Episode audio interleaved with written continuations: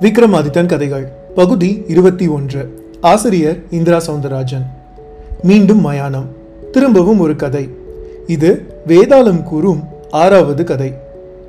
விக்ரமாதித்த ராஜாவே இது மிக சுவாரஸ்யமான கதை. மிக மிக வேடிக்கையான கதை. தர்ம நியாயம் தெரிந்தாலன்றி இந்த கதைக்கு தீர்ப்பு சொல்லுவது மிக மிக கடினம் என்கிற பீடிகையுடன் தான் வேதாளம் கதை சொல்லவே ஆரம்பித்தது. போதும் வேதாளமே நீ விஷயத்துக்கு வா. எதை எதையெல்லாம் கூறி முடிக்க வேண்டும் என்று இருக்கிறதோ அதை எதையெல்லாம் கூறி முடி என்று விக்ரமாதித்தனும் அழுத்து கொண்டான். என்ன ராஜா உன்னிடம் அலுப்பும் சலிப்பும் தெரிகிறதே? நான் மனிதன் உன்னைப் போல துர்சக்திகளால் இயங்கும் வேதாளமில்லை நான். எனக்கு உணர்வுகள் உண்டு.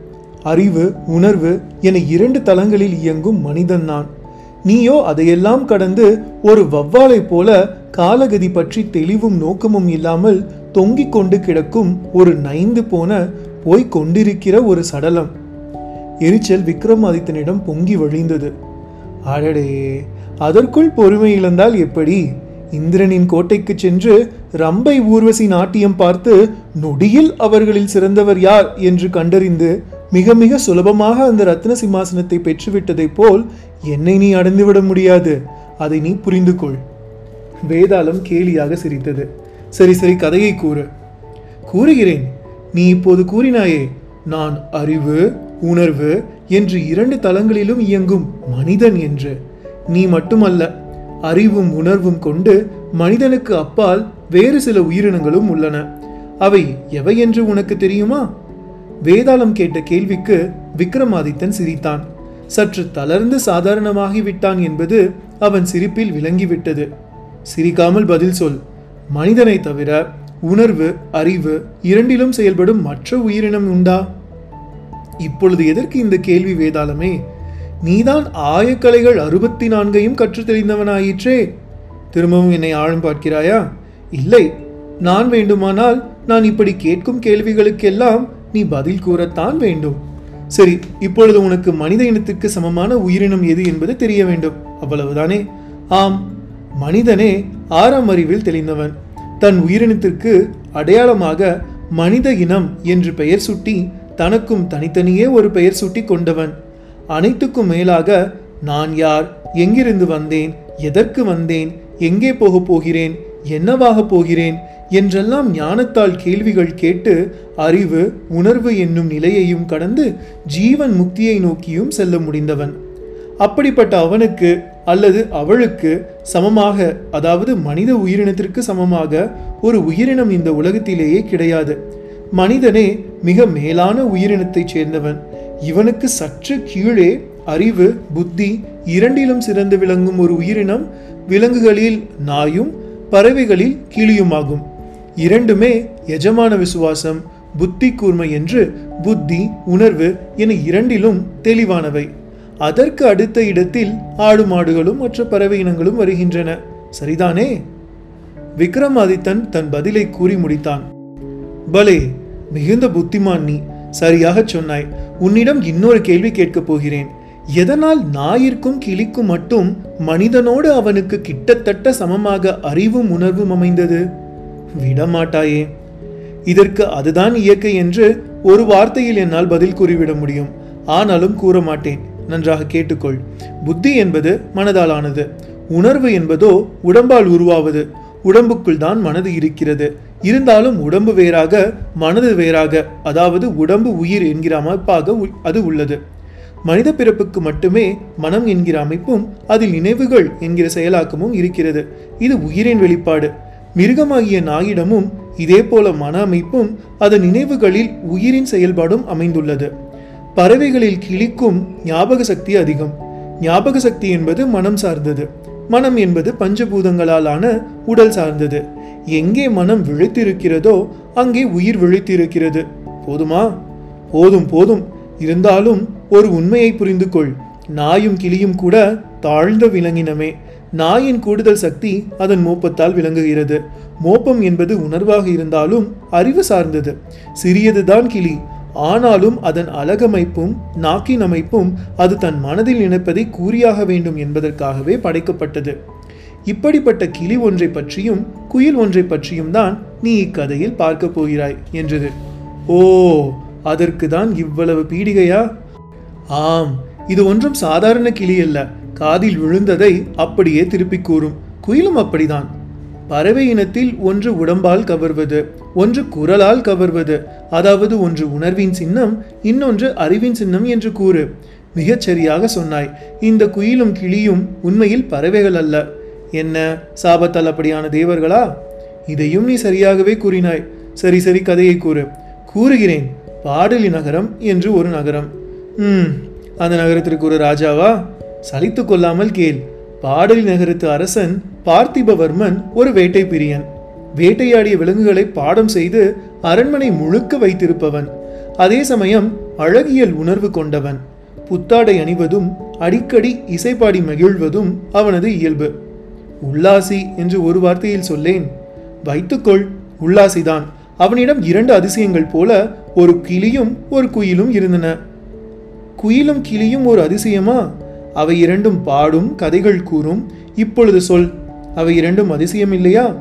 பலே பாடிடும் கிளி பேசிடும் குயில். ம் மேற்கொண்டு சொல். இந்த இரண்டையும் ஒரு முனிவர் பார்த்திபவர்மனுக்கு பரிசாக அளித்திருந்தார். அப்படியானால் ஏதோ காரணம் இருக்க வேண்டுமே. ஆம் அவை கூறும் கதையில் எந்த கதைக்கு பார்த்திபவர்மனால் பதில் கூற முடியவில்லையோ அப்பொழுது அந்த கிளியும் குயிலும் சாப விமோசனம் பெற்று மனித உருப்பெற்று பறந்து சென்றுவிடும் என்பதுதான் அதன் விசேஷம். நல்லது. அவை சாப விமோசனம் காரணமாக அமைந்த அதாவது பார்த்திபவர்மனால் பதில் கூற முடியாதபடி ஒரு கதையை இரு பறவைகளும் கூறியதோ? ஆம். அன்று அவை பார்த்திபவர்மனுக்கு கூறியதை இன்று நான் உனக்கு கூறப்போகிறேன். வேதாளத்திடம் குஷி பீத்து கொண்டது. அதற்கு காரணமும் இருந்தது. ஏனென்றால் பதில் கூற முடியாத அதே சமயம் பதில் கூறிவிட்ட ஒரு கதையாக அது இல்லாமல் இருப்பதுதான். அப்படி அந்த கதைதான் என்ன? பார்ப்போம். பார்த்திபவர்மனின் தர்ம பத்தினியின் பெயர் சம்யுகி. பேரழகி. தான் பேரழகி என்பதால் அவளுக்கு கர்வமும் உண்டு. சதா சர்வகாலமும் கண்ணாடி முன் நின்று கொண்டிருப்பாள். அலங்காரம் முடிந்தவுடன் நேராக தங்க கூண்டில் அடைப்பட்டிருக்கும் அந்த கிளியிடமும் குயிலிடமும் தான் வருவாள். கிளியின் பெயர் நந்தினி குயிலின் பெயர் சுனந்தினி இரண்டையும் உற்சாகமாக பெயர் சொல்லி அழைப்பாள். இரு பறவைகளும் பேசும் பறவைகள் என்பது அவளுக்கு தெரியும். அடியே நந்தினி இன்று நான் எப்படி இருக்கிறேனாம்? என்றுதான் ஆரம்பிப்பாள். உன் அழகுக்கு என்ன மகாராணி? நீ பேரழகு பிம்பம் என்று அவளோடு சேர்ந்து கொண்டு பேசுவாள் நந்தினி. சுனந்தினியோ தான் கருப்பு நிறமாக இருப்பதாலும் அழகற்றவள் என்கிற எண்ணம் காரணமாகவும் அழகு அழியக்கூடியது. உலகில் மிகவும் இனியது குரல்தான். இனிய குரல் மட்டுமே ஒருவருக்கு அமைந்து விட்டால் அதைவிட வேறு என்ன வேண்டும்? என்று அதுவும் ஒரு பக்கம் உணங்கியது. அதை கேட்ட சம்யுகி அந்த குயிலை முறைத்து பார்த்தாள். பின் ஏ கருப்பி வாயை மூடிக்கொண்டிரு. குரலாம் குரல். நீ கருப்பாக இருப்பதால் அழகு உனக்கு பெரிதாக தெரியவில்லை. உன்னிடம் எது இனிமையானதாக உள்ளதோ அதையே நீ பெரிதாக கூறுகிறாய் என்றாள்.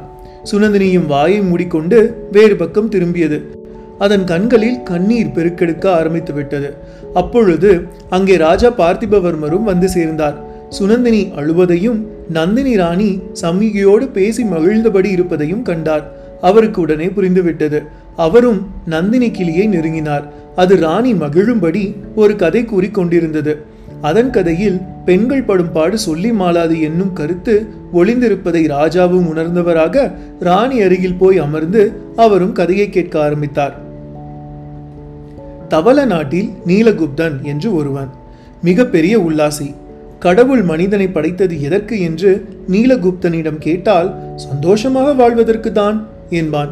அந்த அளவுக்கு உல்லாசி உலகின் உன்னதமான திரவம் மதுதான் என்பதும் அவன் கருத்து. இருபத்தி நான்கு மணி நேரமும் மதுரசம் அருந்த வேண்டும். பெண்களோடு உல்லாசமாக இருக்க வேண்டும்.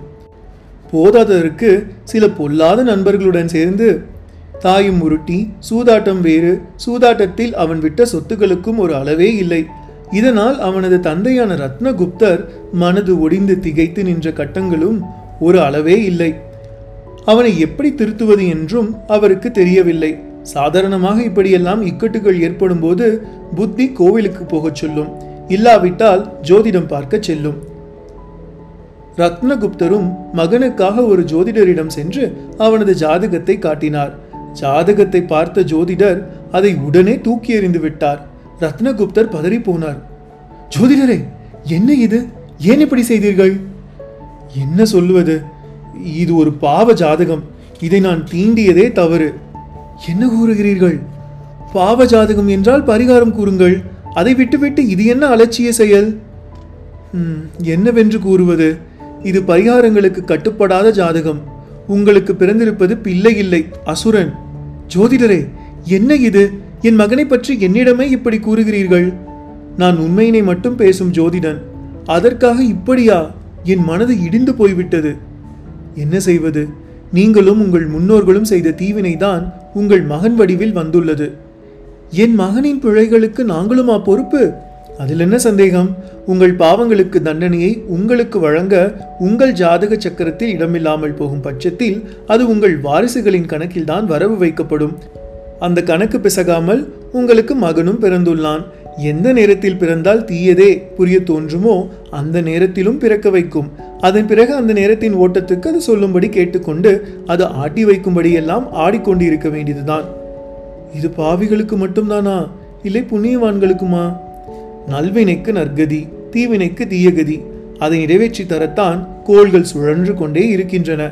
அதன் சுழற்சியில் அகப்பட்டவர் அதற்கு எதிராக ஒரு துரும்பை கூட கிள்ளி போட முடியாது.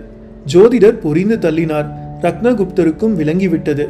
அவருக்கு உடனே அவரது இளம்பிரயாம்தான் நினைவுக்கு வந்தது. அதில் அவர் செய்த பெண்பால் பிழை முதல் பல களவுகள் வரை ஒவ்வொன்றாக நினைவுக்கு வந்தன.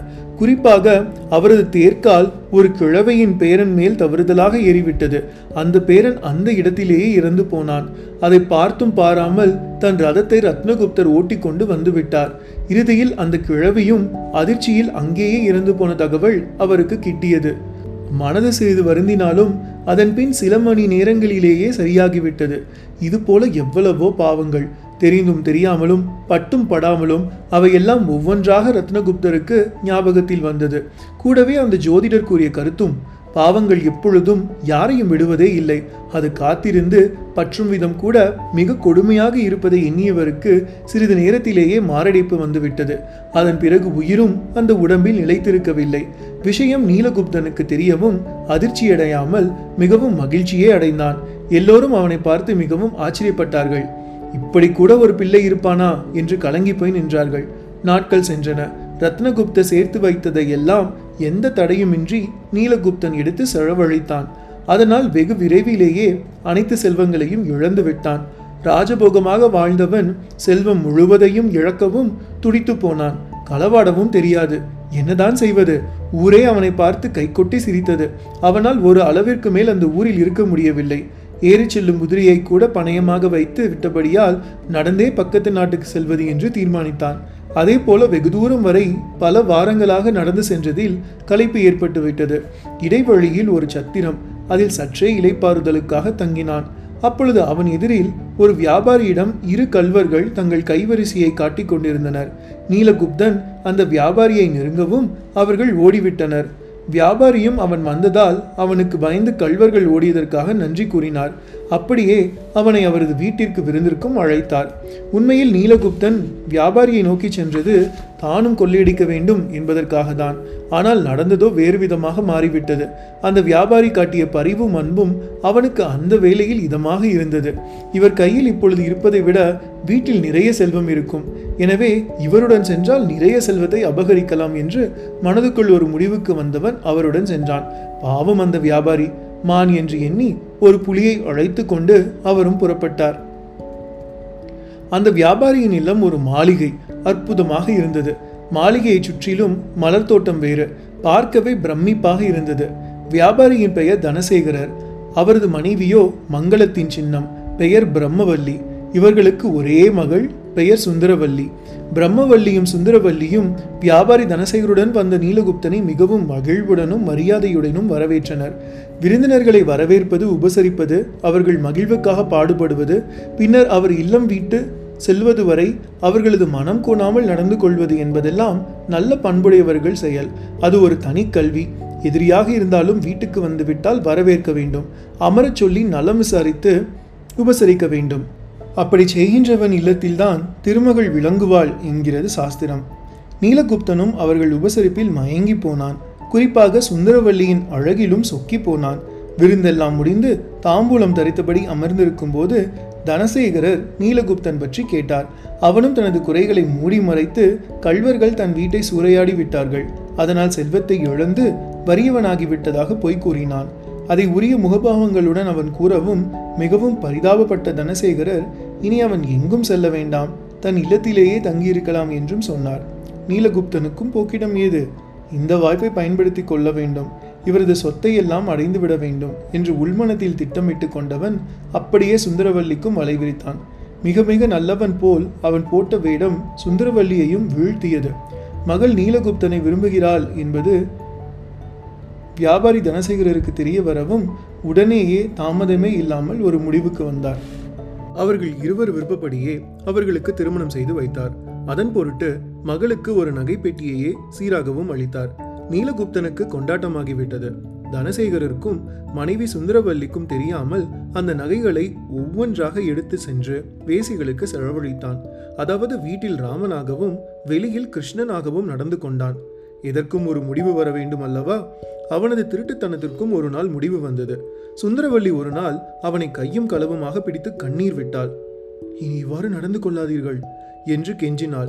அந்த நொடி அவளுக்காக வருந்துவது போல நடித்த நீலகுப்தன் வா நாம் காட்டில் இருக்கும் வனராமர் கோவிலுக்கு சென்று வருவோம் என்று கூறி அவளையும் அழைத்து கொண்டு புறப்பட்டான். கணவன் திருந்துவிட்டான் என்று அவளும் புறப்பட்டாள். கூடவே அவளது தாயும் தொற்றிக்கொண்டாள் அவள் கழுத்திலும் சுந்தரவல்லி கழுத்திலும் நிறைய நகைகள். அவர்களுக்கு நீலகுப்தன் சூழ்ச்சி தெரியாது. அவனது நோக்கம் இருவரிடமும் உள்ள நகைகளை அபகரித்துக் கொண்டு இருவரையும் கொன்றுவிட வேண்டும் என்பது. இந்த உண்மை தெரியாமலேயே நீலகுப்தனுடன் அவன் மனைவி சுந்தரவல்லியும் தாய் பிரம்மவல்லியும் சென்றனர். நடுக்காடு வரை அவர்கள் சென்றதில் எந்த பிரச்சனையும் இல்லை. ஒரு பாழுங்கிணறு அருகே செல்லவும் நீலகுப்தன் தன் வேலையை காட்டத் தொடங்கினான். அவர்கள் இருவரிடமும் உள்ள நகைகளை ஒரு கள்வன் போல மாறி வந்து பிடுங்கிக் கொண்டான். அப்படியே இருவரையும் பிடித்து கிணற்றில் தள்ளிவிட்டான். அதில் சுந்தரவல்லியின் தாய் கிணற்றில் விழுந்து இறந்து விட்டாள் ஆனால் சுந்தரவல்லியோ செடி கொடிகளை பற்றி கொண்டு குற்றுயிரும் குலையுருமாக கிடந்தாள். நீலகுப்தனும் ஒன்றுமே தெரியாதவன் போல தன்னை மாற்றிக்கொண்டு தன்மேல் சில காயங்களை தானே உருவாக்கி கொண்டு திரும்பி வந்து தனசேகரரை பார்த்தான். காட்டில் கல்வர்கள் பிரம்மவல்லி சுந்தரவல்லியை கிணற்றில் தள்ளி கொன்றுவிட்டதை கூறி அவரிடம் கண்ணீர் வடித்தான். தனசேகரரும் அதை நம்பிவிட்டார். அடடா விதி இப்படி விளையாடி விட்டதே தன் வாழ்வில். என்று புலம்பியவர் இனி எனக்கு எல்லாமே நீங்கள்தான் என்று நீலகுப்தனை கட்டிக்கொண்டு அழுதாள். நீலகுப்தனுக்கும் மிகவும் சந்தோஷமாகி விட்டது இனி அந்த தனவந்தரின் அவ்வளவு சொத்தும் தனக்குதான் என்று கணக்கு போட்டவன் மீண்டும் ஊதாரியாக மாறி ஊர் சுற்றத் தொடங்கினான். ஆனால் சில நாளிலேயே சுந்தரவல்லி அந்த பாழுங்கிணற்றில் இருந்து மீண்டும் காயங்களுடன் வீட்டிற்கு வந்து சேர்ந்தாள். தனசேகரர் மகளை உயிருடன் பார்த்துவிட்டு அவள் ஒருவேளை பேயோ பிசாசோ என்று கூட எண்ணிவிட்டார். ஆனால் அவளோ நான் உங்கள் மகள்தான். கள்வர்கள் எங்களை தூக்கி கிணற்றில் தள்ளியதில் கிணற்றில் உள்ள சு- கொடிகளை பற்றி கொண்டு தப்பித்தேன் என்றாள். தனசேகரரும் திருப்தியுற்றார். மகளை கட்டி தழுவிக் கொண்டார். ஆனால் நீலகுப்தனுக்கோ மனது கிடந்து அல்லாடத் தொடங்கியது. அவனை நெருங்கிய சுந்தரவல்லியும் அவனுடன் தனிமையில் ஒதுங்கி அவனை முறைத்து பார்த்துவிட்டு பேசலானாள். நீங்கள் ஒரு மிகப்பெரிய சுயநலவாதி கொடிய கொலைகாரர். இல்லாவிட்டால் இப்படி ஒரு மிகப்பெரிய பாதகத்தை எங்களுக்கு செய்ய பார்த்திருப்பீர்களா? நல்ல வேலை கடவுளின் அருளால் நான் பிழைத்தேன். இருந்தும் என் தாய் உயிர் போய்விட்டது. இந்த விஷயத்தை நான் எங்கள் ஊர் நீதி சபைக்கு கொண்டு சென்றால் உங்களை சிரச்சேதம் செய்து விடுவார்கள் என்பது உங்களுக்கு தெரியுமா?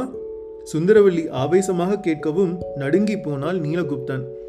சுந்தரவல்லி என்னை மன்னித்துவிடு. நான் அறியாமல் தவறு செய்துவிட்டேன் நான் மிகவும் கொடியவன். என் பாவத்திற்கு மன்னிப்பே இல்லை. நீ இப்பொழுதே ஊர் நீதி சபையில் என் சொல்லி என் சிரத்தை துண்டாக்க ஆவண செய் என்று அவள் எதிரில் கண்ணீர் விட்டு அழுதான். அவன் நிஜமாகவே மனம் திறந்து விட்டதாக கருதிய சுந்தரவல்லியும் போதும் நீங்கள் மனம் திருந்தினால் அதுவே போதும். இந்த விஷயத்தை நான் ஜீரணித்து விடுகிறேன். ஆனால் ஒன்று இது நடிப்பாக இருந்து விடக்கூடாது. அது மட்டும் முக்கியம் என்றாள். நிச்சயம் நான் இனி நல்லவன் என்று நீலகுப்தனும் அவள் தலையில் அடித்து சத்தியம் செய்தான். அதே சமயம் அவள் உயிரோடு இருந்தால் என்றாவது ஒரு நாள் தன்னை காட்டிக் கொடுத்து விடுவாள் என்பதையும் உணர்ந்து கொண்டவன் அன்று இரவே அவளை கொன்றுவிட்டு அந்த வீட்டில் உள்ள அவ்வளவு செல்வத்துடனும் வேறு நாட்டுக்கு சென்றுவிட திட்டம் தீட்டினான். அதே போல அன்று இரவு சுந்தரவல்லியும் அவள் தந்தை தனசேகரரும் தூங்கிக் கொண்டிருக்கும் போது அவர்கள் தலையில் பெரிய கல்லை தூக்கி போட்டான். கொன்றவன் அந்த மாளிகை செல்வங்கள் அவ்வளவுடன் ஒரு ரதத்தில் ஏறி தப்பியும் விட்டான். இப்படி ஒரு கதையை கூறிய நந்தினி கிளி இந்த ஆண்கள் மிக மிக மோசமானவர்கள். நீங்கள் இவர்களை நம்பவே கூடாது என்றது. நந்தினி கிளி இவ்வாறு கூறியதை கேட்ட மன்னர் பார்த்திபவர்மருக்கு மீசை புடைக்க கோபம் வந்தது. ஏ அற்ப கிளியே என்ன கதை இது? உனக்கு இப்படிப்பட்ட கதைகளை எல்லாம் யார் சொல்லித் தந்தது? என்று சீறினார். கிளியும் நடுங்கியது. ஆனால் ராணி சம்யுகியோ மன்னர் பார்த்திபவர்மரை ஒருமுறை அலட்சியமாக பார்த்தாள். சம்யுகி எதனால் இப்படி நீ பார்க்கிறாய்? நானும் ஒரு ஆண்மகன் என்பதால் இந்த அற்பக்கிளி கூறியதை மனதில் வைத்துக்கொண்டு என்னையும் ஒரு மோசமான ஆண்மகனாக எண்ணிவிடாதே என்றார் பார்த்திபவர்மர். இந்த உலகில் ஆண் மக்கள் எல்லோருமே இப்படித்தான். பாவப்பட்ட இனம் எங்கள் பெண்கள் இனம். இதில் யாரை நல்லவர் என்று எண்ணுவது? வேண்டுமானால் அந்த நீலகுப்தன் அளவு நீங்கள் இல்லை என்று கூறுங்கள். ஆனால் ஆண்கள் சுயநலமிகள் கேடு கெட்டவர்கள் என்றாள் ராணி சம்யுகி. மன்னருக்கு திரும்பவும் கோபம் வந்தது. அவர் அதன் நிமித்தம் வாளை உருவியபடி எழுந்தபோது அதுவரை பேசாமல் இருந்த சுனந்தினி குயிலானது மன்னர் மன்னா சற்று பொறுங்கள் என்றது. மன்னரும் திரும்பி பார்த்தார். நந்தினியின் கதைக்கு பதில் கதையை நான் கூறுகிறேன். இது ஒரு மூக்கரந்த மூலியின் கதை. தவறான கருத்துடன் ஒருதலை பட்சமாக சிந்திப்பவர்களுக்கு அவர்கள் பாணியிலேயே பதில் கூறுவதுதான் சிறப்பாக இருக்கும். நந்தினிக்கு தான் கதை சொல்ல தெரியுமா என்ன? நானும் கூறுகிறேன். கேடுகெட்ட ஆண்மகன் ஒருவனை பற்றி அவள் கூறினாள் அல்லவா? அதே போல கேடுகெட்ட பெண் ஒருத்தி பற்றி நான் கூறுகிறேன். அதன் பின் ராணி ஒரு முடிவுக்கு வரட்டும்? என்ற சுனந்தினி குயில் தனது கதையை கூற ஆரம்பித்தது. ஹர்ஷபுரியில் ராஜமகேந்திரரையோ அவர் மகள் பிரபாவதியையோ தெரியாதவர்கள் இருக்க முடியாது. அதிலும் மாலை வேளையானால் பிரபாவதி தன் நான்கு குதிரைகள் பூட்டிய ரதத்தில் வரும் அழகே தனிதான். இதனால் கட்டிலங்காலைகள் எல்லாம் பிரபாவதியின் ரதத்தை எதிர்பார்த்து வழிமேல் விழிவைத்து காத்திருப்பார்கள். அவளுக்கும் தன் பொருட்டு பல ஆண்கள் இப்படி காத்து கிடப்பதில் உள்ளூர ஒரு குரூரமான மகிழ்ச்சி. இப்படித்தான் ஒரு நாள் ரதத்தில் அவள் வீதி உலா சென்று கொண்டிருந்த போது வீரமல்லன் ஒருவனை காண்கிறாள்.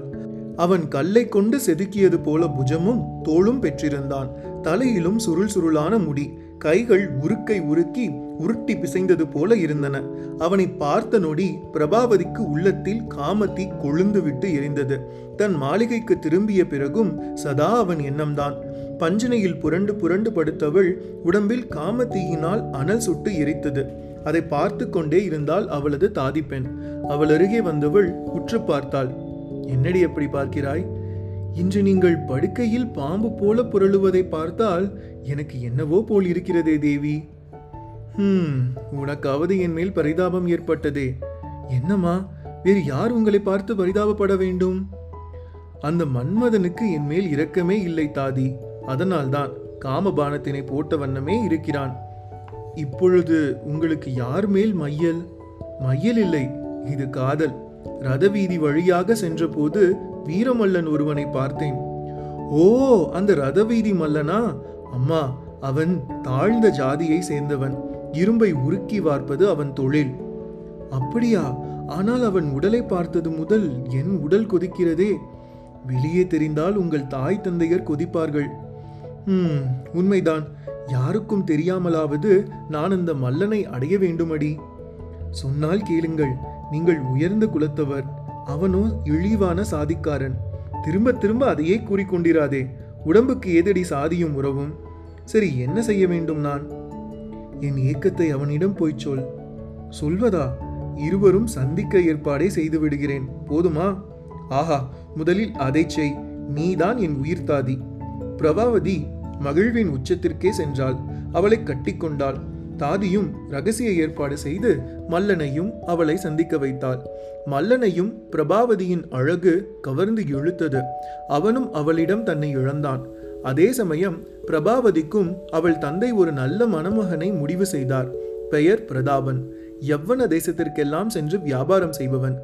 பிரபாவதிக்கு அவன் பற்றி தெரிய வந்தபோது மிகவும் துக்கமாகிவிட்டது. மல்லனும் பிரதாபன் பற்றி அறிந்து கவலைப்பட்டான். வா நாம் எங்காவது சென்று பிழைத்துக் கொள்ளலாம் என்றான். பிரபாவதியோ மறுத்துவிட்டாள். அவளுக்கு அவனுடன் சென்றால் ஏகபோகமாய் எல்லா சுகங்களுடனும் வாழ முடியாது என்பது தெரியும். எனவே மனதுக்குள் ரகசியமாக ஒரு முடிவுக்கு வந்தாள். சுகத்துக்கு மல்லன் வாழ்க்கை வசதிக்கு அந்த வர்த்தகன் பிரதாபன் என்று தீர்மானித்தாள். மல்லனிடமும் தன் எண்ணத்தை கூறினாள் அன்பே நான் கூறுவதை கவனமாக கேட்டுக்கொள்ளுங்கள் நாம் ஊரை விட்டு ஓடி செல்வதால் ஆகப்போவது எதுவுமே இல்லை. எனவே நான் இந்த வியாபாரியை திருமணம் செய்து கொள்வது என்று தீர்மானித்து விட்டேன். அவரோ வியாபாரம் என்று சதா சர்வ காலமும் ஊர் ஊராக சுற்றுபவர். எனவே நாம் ஒருவரை ஒருவர் சந்தித்துக் கொள்ள தடை இருக்காது. நீங்கள் கவலைப்படாமல் இருங்கள் என்று அவனையும் தேற்றினாள் அதன் பிறகு அவள் திட்டப்படி திருமணமும் இனிது நடைபெற்றது. அயல் நாட்டிலிருந்தெல்லாம் வர்த்தகர்கள் வந்திருந்தனர். ஏக தடபுடல். கிட்டத்தட்ட பத்து நாள் ஊரே அல்லோல கல்லோலப்பட்டுவிட்டது திருமணம் முடிந்து இரண்டொரு நாளிலேயே பிரதாபன் முத்து மாணிக்கத்துக்காக யவனர்கள் வாழும் நாடுகளுக்கு பயணம் செல்ல தயாராகிவிட்டான். பிரபாவதி அழுவாள் அரற்றுவாள் இது நியாயமா? நீதியா? என்றெல்லாம் கேட்பாள் என்று அவள் தந்தை எண்ணினார். ஆனால் அவளோ சாதாரணமாக இருந்தாள். அவன் எப்பொழுது புறப்படுவான் என்று காத்திருந்தாள். அவனோ இனி நீ என்னுடன் தான் எல்லா இடங்களுக்கும் வர வேண்டும். கணவன் இருக்கும் இடமே மனைவிக்கு சொர்க்கம் என்றெல்லாம் கூறி அவளை திகைக்க வைத்தான். அவளோ உடல் நலமில்லை என்று கூறி அவனுடன் வர மறுத்தாள். அவனும் வேறு வழி என்று அவளை விட்டுவிட்டு வாணிபத்துக்காக வெளிநாடு சென்று விட்டான். அதன் பின் பிரபாவதிக்கு ஒரே உல்லாசம்தான். ஆனால் வெளிநாடு சென்ற பிரதாபனோ சில நாட்களிலேயே திரும்பி வந்துவிட்டான் அவன் திரும்பி வருவான் என்று அவள் எதிர்பார்க்கவில்லை. அதிர்ந்தாள். அன்று இரவு மல்லனை ஆற்றங்கரையில் சந்திப்பதாக கூறியிருந்தாள். அவனோ வந்து காத்திருப்பான். இந்த நிலையில் என்னதான் செய்வது என்று யோசித்தவள் கணவனுக்கு பாலில் மயக்க மருந்தை கலந்து கொடுத்து ஆழ்ந்த உறக்கத்தில் கிடத்தி விட்டாள் நள்ளிரவும் வந்தது. காதலனை சந்திக்க அவளும் புறப்பட தயாரானாள். அப்பொழுது பார்த்து அவனிசுடன் என்று ஒரு கல்வன் பிறர் அறியாமல் திருடுவதில் மிக மிக சமர்த்தன். பூனை போல பதுங்கி பிரபாவதியும் பிரதாபனும் படுத்திருக்கும் சயன அறைக்குள் நுழைந்திருந்தான். அவன் கண்கள் பூனை போன்றது. இரவிலும் சுடர்விட்டு பிரகாசிக்கும் அது. உற்று பார்த்தபடி எங்கே இருக்கிறது நகை உண்டியல் என்று அவன் தேடும்போது பிரபாவதி குளித்து முடித்துவிட்டு உடம்பு முழுக்க நகைகளை அணிந்தவளாக காதலன் மல்லனை சந்திக்க புறப்பட்டு கொண்டிருந்தாள். திருடன் அவனி சூடனிடம் வியப்பான வியப்பு. என்ன இது? ஊரே உறங்கும் நேரத்தில் ஒரு பெண் இப்படி எங்கே புறப்பட்டு கொண்டிருக்கிறாள்? அவன் அவளையே பார்த்தபடி பதுங்கி நிற்க அவளும் கழுத்து கொள்ளாத நகைகளுடன் புறப்பட்டாள். திருடன் ஒருவன் தன்னை பார்க்கிறான் என்பது தெரியாமல் திருடன் அவனிசூடனிடமும் ஒரு குறுகுறுப்பு. சட்டென்று அவளை பின்தொடர்ந்தான். அதே சமயம் ஆற்றங்கரை ஓரமாக மல்லன் வந்து காத்திருந்தான். அவன் காத்திருந்த இடத்திற்கு அருகில் ஒரு முருங்கை மரம் வளர்ந்திருந்தது. அதில் ஒரு வேதாளம் வாழ்ந்து கொண்டிருந்தது. இரவானால் கொட்டமடிக்க தொடங்கிவிடும். அது பல பல மாய வடிவங்களை எடுக்கக்கூடியது. அந்த வேதாளம் மல்லன் வந்து நிற்பதை பார்த்துவிட்டு அவனை அடைய தீர்மானம் செய்தது. வேதாளங்கள் எப்பொழுதும் தாங்கள் நுழைந்து கொள்ள தோதாக பிணங்களை தேடும். உயிருடன் யார் இருந்தாலும் சரி அவர்களை கொன்று முதலில் உயிரை விழுங்கிவிட்டு பிறகு உடம்பில் புகுந்து கொள்ளும். இப்பொழுது அது மல்லன் வரையில் அவ்வாறு செய்ய தீர்மானித்தது. ஒரு பாம்பு வடிவம் எடுத்து அவன் காலருகே சென்று கொத்தியது. மல்லன் இதை சற்றும் எதிர்பார்க்கவில்லை. அப்படியே சுருண்டு விழுந்தான். உடம்பில் விஷமும் மலமளவென்று ஏறியதில் சில நிமிடங்களிலேயே உயிர் போய்விட்டது. வேதாளமும் காத்திருந்தது போல அவன் உடம்பில் நுழைந்து கொண்டது. அதே வேளையில் அங்கு வந்த பிரபாவதியும் அவளை தொடர்ந்து வந்த திருடன் அவனிசூடனும் மல்லன் உடல் கரையில் கிடைப்பதையும் அது நீளம் பாரித்து கிடப்பதையும் கண்டனர். பிரபாவதி திடுக்கிட்டாள். ஓடிச் சென்று அவன் உடலை அள்ளி மடியில் போட்டு கொண்டாள். ஒப்பாரி வைத்து அழத் தொடங்கினாள். கட்டினவன் கட்டிலிருக்க வெட்டிவிட்டு ஓடி வந்த என்னை விட்டுவிட்டு போய்விட்ட என் காதலா உனக்கே இது அழகா? என்று அழகாக தன் மனக்குமுறலை பாட்டாக படித்தாள். பார்த்து கொண்டே இருந்த கல்வன் முகத்தில் திகைப்பான திகைப்பு. பெண்கள் எப்பொழுதும் எதிலும் புரிந்து கொள்ள முடியாதவர்கள். அவர்கள் மனதின் ஆழம் உடல் ஆழத்தை விட அதிகம் என்றெல்லாம் தான் கேள்விப்பட்டதை எண்ணி பார்த்த அந்த கள்ளன் அடுத்து அவள் என்ன செய்ய போகிறாள் என்று பார்த்தான். அவள் பிணம் என்று கூட பார்க்காமல் அந்த மல்லனுக்கு முத்தமாறி பொழிந்தாள். பின் மார்போடு அணைத்து கொண்டாள். அப்பொழுதுதான் அவன் உடம்புக்குள் அடங்கியிருக்கும் வேதாளம் சட்டென்று விழித்து கொண்டது போல் இறுக்கமாக அணைத்து கொண்டிருந்த அவள் முகத்தில் பளிச்சென்று தெரிந்த வலது காதை வெடுக்கென்று கடித்து விழுங்க பார்த்தது. அடுத்த நொடி ஐயோ அம்மா! என்று அவள் அலற வேதாளமும் சற்று பயந்து விட்டது. அத்துடன் ஒரு காது அருந்த நிலையில் விட்டால் போதும் என்று தன் மாளிகை நோக்கி நடந்தவளை திருடனும் பின்தொடர்ந்தான். அவனிடம் வியப்பான வியப்பு. மாளிகை வாசலில் அவள் கணவன் பிரதாபன் அவளுக்காக காத்து கொண்டிருந்தான். பாதி தூக்கத்தில் கண் விழித்தவன் பிரபாவதியை காணாமல் எல்லா இடங்களிலும் தேடிவிட்டு வந்துதான் நின்று கொண்டிருந்தான். காதிருந்தவளாக பிரபாவதி ஓடி வருவதை பார்த்து எங்கே போய்விட்டு வருகிறாய்? என்று கேட்டான். அவளோ அவனை எதிர்பார்க்கவில்லை. திரு திருவென விழித்தாள். அவனுக்கோ விளங்கிவிட்டது. நான் உன்னை சந்தேகப்பட்டது சரியாகிவிட்டது. உனது தாதி உன்னை பற்றி எல்லாவற்றையும் கூறிவிட்டாள் என்றான். பிரபாவதிக்கு சற்றே பகீர் என்றது. அப்போது தாதியும் அங்கு வந்து தலையை தொங்க போட்டுக்கொண்டு நின்றாள். உடனே பிரதாபனும் விடியட்டும் உன் ஒழுக்க கேட்டை உன் தாய் தந்தையரிடம் கூறி உன்னை என்ன செய்கிறேன் பார்? என்றான். பிரபாவதிக்கு இந்த இக்கட்டான நிலையிலும் ஒரு யுக்தி தோன்றியது.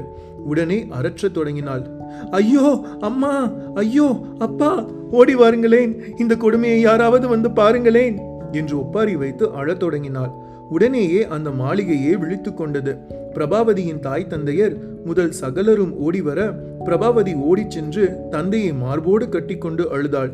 பின் அப்பா இந்த வியாபாரியான உங்கள் மாப்பிள்ளை ஒரு ரத்த வெறியரப்பா அவர் உடம்பில் பேயோ பிசாசோ புகுந்து கொண்டிருக்கிறது. பாருங்கள் என் காதை கடித்து விழுங்கி விட்டதை என்று காதிலாத தன் காயப்பகுதியை காட்டினாள். பிரபாவதியின் தாயும் தந்தையும் அப்படியே விக்கித்து போயினர். மாப்பிள்ளை நீங்களா இப்படி? என்று கேட்டனர். ஆனாலும் பிரதாபன் அவர்களை சமாதானப்படுத்த எந்த முயற்சியும் செய்யாமல் நான் நிரபராதி உங்கள் மகளே குற்றவாளி அவள் இப்பொழுது நாடகம் ஆடிக்கொண்டிருக்கிறாள் என்றான். திருடன் அவனிசுடன் சகலத்தையும் மறைவாக ஒளிந்திருந்து பார்த்து கொண்டே இருந்தான். அவனுக்குள் உலகில் இப்படியும் ஒரு பெண்ணா? என்கிற அதிர்வு. இறுதியில் அது ஒரு வழக்காகி நீதி சபைக்கு சென்றது. பிரபாவதி நல்லவள் என்று நம்பி அவள் பக்கம் அவளது தாய் தந்தையர் நிற்க வர்த்தகன் பிரதாபன் அருகே நிற்க ஒருவர் கூட இல்லை. திருடன் அவனிசுடன் நீதி சபைக்கும் போய் நடப்பதை கவனிக்க தீர்மானித்திருந்தான். பிரதாபனோ தான் குற்றமற்றன் என்று மட்டும் கூறினான். ஆனால் அதற்கு ஆதாரம்? என்று நீதிபதி கேட்டபோது பிரதாபனால் தலை குனியத்தான் முடிந்தது. அப்பொழுது நான் இருக்கிறேன் என்று முன்வந்த அவனிசுடன் அப்படியே நடந்ததையெல்லாம் கூறி நான் கூறுவது உண்மை என்பதற்கு ஆதாரம் ஆற்றோரமாய் முருங்கை மரத்தை ஒட்டி கிடக்கும் மல்லன் பிணம். அதன் வாயில் பாருங்கள் இவளது காதிருக்கும் என்றாள். அப்படியே தான் அந்த நள்ளிரவில் திருடச் சென்றது பெரிய குற்றமே என்றும் ஒப்புக்கொண்டான். நீதிபதி அதை கேட்டு உண்மையை அறிய காவலர்களை அனுப்பினார். அவர்கள் ஆற்றோரமாக சென்று மல்லனின் பிணத்து வாயில் வேதாளத்தால் கடித்து எடுக்கப்பட்ட காதினை கொண்டு வந்து காட்டினர். உடனேயே நீதிபதி பிரதாபனை விடுவித்து விட்டார். அப்படியே திருடன் அவனிசூடனை மனதார பாராட்டி திருடுவது பிழையானதுதான். இருப்பினும் தனது குற்றம் தெரிய வந்தாலும் ஒரு அப்பாவி பாதிக்கப்படக்கூடாது என்று எண்ணிய திருடன் அவனிசூடனை நான் மனதார பாராட்டுகிறேன். பிரபாவதி பெண்ணினத்திற்கே கேடு விளைவிக்கும் ஒரு பெண் என்றார். அதை கேட்டு பிரபாவதியின் தாய் தந்தையர் முதல் எல்லோரும் தலை குனிந்தனர் என்று தான் கூற வந்த கதையை ஒரு வழியாக கூறி முடித்தது குயிலான சுனந்தனி அரசருக்கு ஒரே சந்தோஷம். பலே ஷபாஷ் இப்படி அல்லவா இருக்கணும்? ஒரு பெண் இப்படி இருந்தால் அப்புறம் இந்த நாட்டில் ஆண்கள் கதி அவ்வளவுதான் என்றெல்லாம் கருத்தும் கூற தொடங்கிவிட்டார். ராணி சம்யுகியின் முற முகம் கருத்து விட்டது குயிலும் கதையை கூறியதோடு நிற்கவில்லை. உண்மையில் கொடுமையான மன அமைப்பு கொண்டவர்கள் பெண்கள்தான் என்று முடித்தது. அது எப்படி? தூங்கிக் கொண்டிருந்தவளின் தலைமேல் கல்லையே தூக்கி போட்ட அந்த நீலகுப்தன் தான் கேட்டிலும் கேடு கெட்டவன் என்றாள் அரசி. இல்லை இல்லை தாலி கட்டிய கணவனையே கொலைகாரனாக்க பார்த்த பிரபாவதி தான் குற்றவாளி மிக மிக கேடு கெட்டவள் என்றாள் அரசர். இருவரும் கிளியும் குயிலும் கூறிய கதையால் ஒருவரோடு ஒருவர் சண்டையிட்டுக் கொண்டனர். அதை நந்தினி கிளியும் சுனந்தினி குயிலும் கூட பார்த்து கொண்டிருக்க அரசவையின் ராஜகுரு அங்கு வந்து இருவரின் கதையையும் கேட்டுவிட்டு உண்மையில் யார் பெரிய அளவில் குற்றவாளி தெரியுமா? என்று கேட்டு இருவரையுமே ஒருவரையொருவர் விஞ்சுகிறார்கள். என்னால் எடை போட்டு பார்க்கவே முடியவில்லை என்றார். அப்படியானால் இருவருமே சம அளவு குற்றம் செய்தவர்கள்தான் இல்லையா? இல்லை என்றால் இருவரில் பெரும் பாதகம் செய்தது யார்? இறுதியாக கேள்வி எழுப்பியபடியே கதையை கூறி முடித்தது வேதாளம். வழக்கம் போல் விக்ரமாதித்தன் முகத்தில் தீவிர சிந்தனை. விக்ரமாதித்தா பேரரசனே நான் கூறும் ஒவ்வொரு கதையும் உனக்கு சவாலாக இருக்கிறதோ? வேதாளம் அவனை வேண்டும் என்றே ஆழம் பார்க்க தொடங்கியது. விக்ரமாதித்தன் சிரித்தபடியே வாயை மூடு வேதாளமே என்னால் பதில் கூற முடியாத ஒரு கதையை நீ எப்பொழுது கூறுவாய் என்பது எனக்கு தெரியும். இப்பொழுது நான் கூறும் பதிலையும் நீ கேட்டுக்கொள். ஆண்களில் காமாந்தகனாய் சூதாடியாய் நீலகுப்தன் இருந்தது பிழைதான். தூங்கிக் கொண்டிருக்கும் மனைவியின் தலைமேல் கல்லை தூக்கி போட்டு கொலை செய்யும் அளவிற்கு சென்றுவிட்ட அவன் செயல் குற்றத்தில் பெரிய குற்றமே. ஆனாலும் ஒரு பாவமும் அறியாத கணவனுக்கு துரோகம் செய்துவிட்டு கற்பை பற்றிய கவலையே இன்றி மல்லனுடன் கூடி குழாவிய பிரபாவதியின் செயல் அந்த கொலை குற்றத்தை விட கொடியது. அதைவிட பெருங்கொற்றம் தன் காதை கடித்து விழுங்கிய வேதாளத்தை விட்டுவிட்டு அந்த பழியை தன் கணவன் மேல் போட்ட அவள் செயல். என்றும் எதிலும் பெண்கள் வழிகாட்டிகளாக திகழ வேண்டும். இந்த பூமியை தாய்மன் என்றுதான் அழைக்கிறோம். பொறுமையில் தலை சிறந்தவள் பூமி மாதா என்கிறோம். அவ்வளவு சிறப்பு பெண் இனத்திற்கு தான் தரப்படுகிறது. ஒரு மனிதனுக்கு தந்தை கூட பிழையானவராக இருந்து விடலாம். தாய் மட்டும் பிழையோடு இருந்தால் அவனுக்கு தன் வழி வர்க்கம் இவைகளே தெரியாமல் போய்விடும். எனவே பெண் ஒழுக்கம் மிக மிக உயர்ந்தது. அது சிதைந்தால் மனித சமூகமே சிதைந்துவிடும். எனவே பிரபாவதி செய்வதுதான் பெரிய பிழை. நீலகுப்தனோடு ஒப்பிடும்போது பிரபாவதியே அதிக பிழையுள்ளவள். விக்ரமாதித்தன் விடை கூறி முடிக்கவும் அடுத்து என்ன நடக்க வேண்டுமோ அது நடந்தது. விக்ரமாதித்தனுக்கும் அழுக்கவில்லை. திரும்பவும் வேதாளத்தை சுமந்து வர அந்த மரம் நோக்கி நடக்கத் தொடங்கினான். அவன் அவ்வாறு இடையறாமல் முயற்சி செய்வதை அதே மயானத்துக்கு வெளியே இரண்டு விழிகளும் உற்று நோக்கி கொண்டிருந்தன. அதை புலையனும் ஒருவாறு கவனித்து விட்டான். மெல்ல அந்த கண்களுக்கு புலப்படாத வகையில் நடந்து அந்த உருவத்தை நெருங்கினான். அது வேறு யாரும் அல்ல விக்ரமாதித்தனை வேதாளம் நோக்கி ஏவிவிட்ட ஞானசீலன். புலையனுக்கும் ஞானசீலனை நன்றாக தெரியுமாதலால் ஞானசீலனை பார்த்து விக்கித்து போனான். ஆனால் ஞானசீலனுக்கு முகத்தில் ஒருவித இருமாப்பு. நீங்கள் இங்கு என்ன செய்கிறீர்கள்? அதை உன்னிடம் நான் கூற தேவையில்லை. கூறாமல் புரிகிறது கபட முனிவரே நீங்கள் ஏவி விட அதற்கு கட்டுப்பட்டு அரசர் இங்கே அந்த வேதாளத்துடன் போராடி கொண்டிருக்கிறாரா? இல்லை அவர் என்னதான் செய்கிறார் என்பதை பார்க்க வந்திருக்கிறீர்கள். சரிதானே? பரவாயில்லையே புலையனான உன்னிடம் கூட கணிப்பு புத்தி இருக்கிறதே. உலையன் என்றால் உங்களுக்கு அவ்வளவு இழிவா? என் வரையில் உன் அரசனான உலகத்து சக்கரவர்த்தி விக்ரமாதித்தன் கூட சாதாரணம்தான். தெரிந்து கொள்.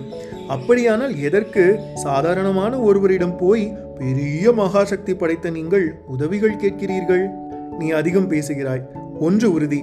நான் கூடிய விரைவில் இதே உஜ்ஜயினி அரசனாக முடிசூடுவேன். அப்பொழுது உன்னை என்ன செய்கிறேன் பார். நீ புத்திசாலியாக இருந்தால் இப்பொழுதே எங்காவது ஓடிவிடு. ஞானசீலன் கடுமையாக எச்சரித்துவிட்டு அங்கிருந்து புறப்படவும் செய்தான். ஆனால் புலையன் முகம்தான் அதையெல்லாம் கேட்டு இருண்டு போயிருந்தது. பகுதி இருபத்தி ஒன்று முற்றும்.